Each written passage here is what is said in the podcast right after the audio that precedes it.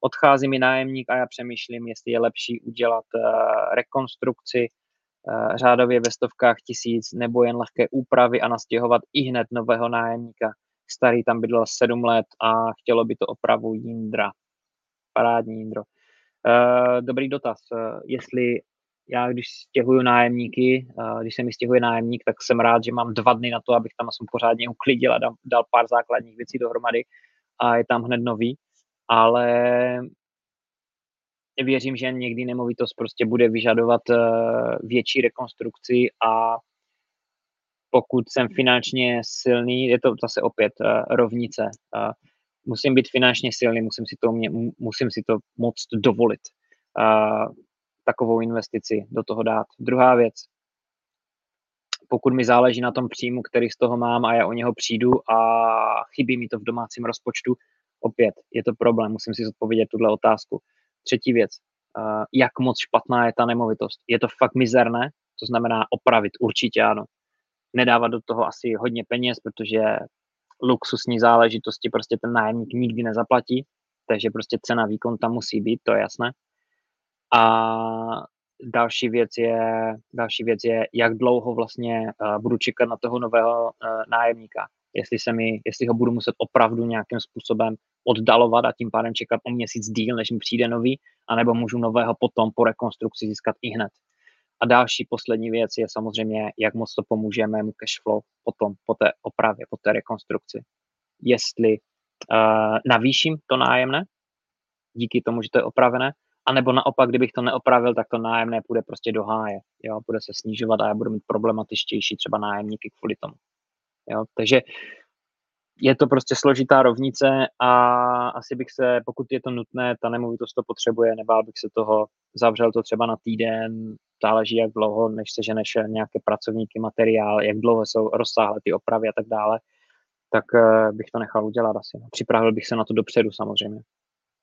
Ať tam všichni můžou skočit ode dne jedna, když ta nemovitost je volná. Jo, super dotaz. Nemám na to, abych koupil byt za 3 miliony, ale chtěl bych investovat. Kde jsou levné nemovitosti? Dáš mi tip? Jarek, super otázka. Uh, když pominu teďka uh, Anglii, o které jsem teď mluvil, nemovitosti do 2 milionů korun, tak uh, se zkus podívat na Reas.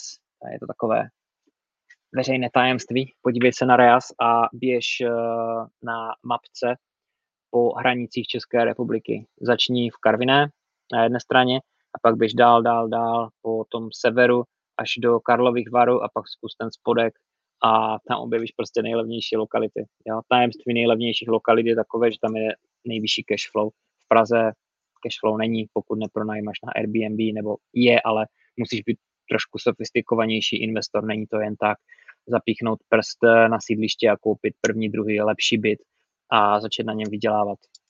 Jo? Takže tak, takové tajemství. Můžeš jít do Karviné, můžeš jít eh, třeba do oblasti, já nevím, jako je Třinecko, Uh, ve Fritku místku taky něco ještě zajímavého možná jde koupit, uh, i když tam už to šlo tež hodně nahoru, Ostravsko, potom máš nějaký Bruntal, což je maličké, maličká, malé místo v porovnání třeba s celým Ostravskem. A jdeš dál po tom severu, až přeskočíš potom Liberec, tam to je draho celkem pro investory a jdeš na Mostecko, Chomutovsko, uh, Ústí nad Labem, obrovská taky aglomerace, 100 tisíc obyvatel, tam bych se taky nebál investovat, ale tam uh, se zdvojnásobily ceny nemovitostí přibližně za rok, podle Reasu, co jsem studoval asi před pár měsícama, což mě samého strašně udivilo.